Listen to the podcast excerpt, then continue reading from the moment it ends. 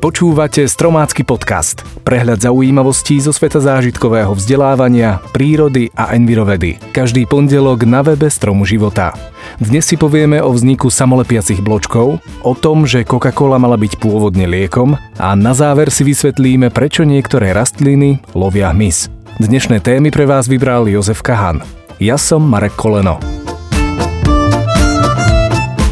Za mnohými objavmi a vynálezmi neraz stojí náhoda. Takýmto prípadom sú aj samolepiace bločky. V roku 1970 chcel americký chemik Spencer Silver vyvinúť silné lepidlo. Namiesto toho sa mu podarilo vyrobiť lepidlo, ktoré veľmi nelepilo. Malo však zvláštnu vlastnosť. Ak sa nanieslo na jeden papier a k nemu sa priložil druhý, po ich oddelení zostávalo lepidlo iba na tom prvom papieri a na druhom nezanechávalo nejaké stopy. Silverov kolega Arthur Fry spieval v zbore a na označenie miest v spevníku používal záložky. No keďže mu vypadávali, spomenul si na nepodarok kolegu Silvera. Naniesol lepidlo na okraj papierikov a tak dnes všade prítomné samolepiace poznámkové bloky uzreli svetlo sveta.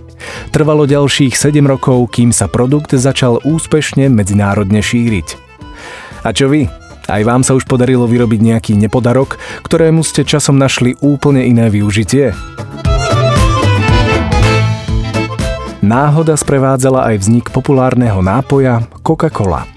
V roku 1865 bol v bitke pri meste Columbus v štáte Georgia zranený lekárnik John Stith Pemberton. Ako mnoho iných zranených, aj on sa v rámci potláčania bolesti stal závislý od morfia. Usiloval sa preto nájsť náhradu za morfium, ktorá by však nespôsobovala závislosť. Začal experimentovať s kokou a výsledkom jeho úsilia bol alkoholický nápoj Pembertova francúzska vínna koka.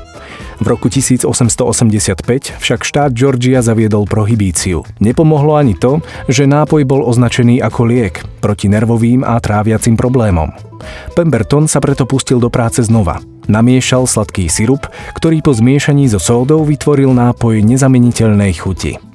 Zákazníkom lekárne ho predával ako liek proti únave a bolesti žalúdka či obličiek. Ako sa zo sirupu stal obľúbený nápoj, je už iný príbeh. Lekárnik Pemberton chcel len vynájsť liek proti bolesti.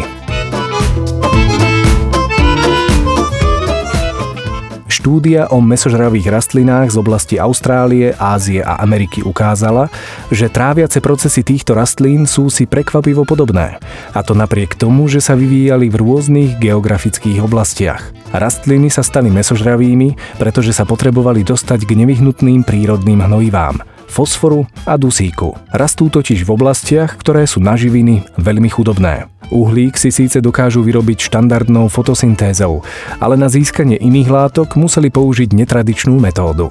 Zdrojom ich živín sa stal hmyz, ktorý lovia. Ich pasce môžeme vo všeobecnosti rozdeliť do dvoch základných skupín. Prvú skupinu tvoria pasce aktívne, teda také, ktoré sa pri chytaní koristi pohybujú, a to zväčša veľmi rýchlo. Druhú skupinu tvoria pasce pasívne, napríklad lepkavé listy. Aj niektoré pasívne pasce sa pohybujú, ale to len pomaly a s cieľom obaliť korisť väčšou tráviacou plochou.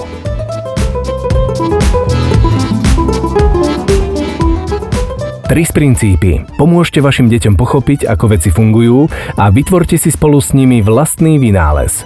Dnes si povieme o princípe s názvom čiastočné alebo nadbytočné riešenie.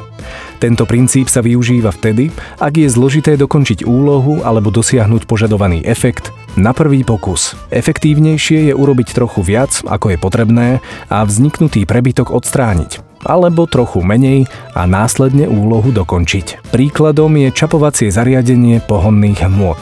Ak chceme natankovať plnú nádrž, plnenie sa automaticky pred naplnením nádrže zastaví. Následne môžeme nádrž ešte trochu dotankovať. Vedeli by ste vytvoriť vlastný vynález alebo vylepšiť existujúcu vec, pričom využijete predstavený TRIS princíp? Skúste brainstormovať s vašimi deťmi. Viac informácií o TRIZE nájdete aj na stránkach Stromu života. Tak, to bolo z dnešného podcastu všetko. Na budúce si povieme o biosvetle svetlušiek, o vplyve tetovania na naše zdravie a na záver sa zoznámime so skvalénom. Počujeme sa opäť pondelok na webe Stromu života a v aplikáciách Podbean, iTunes, Spotify a Google Play.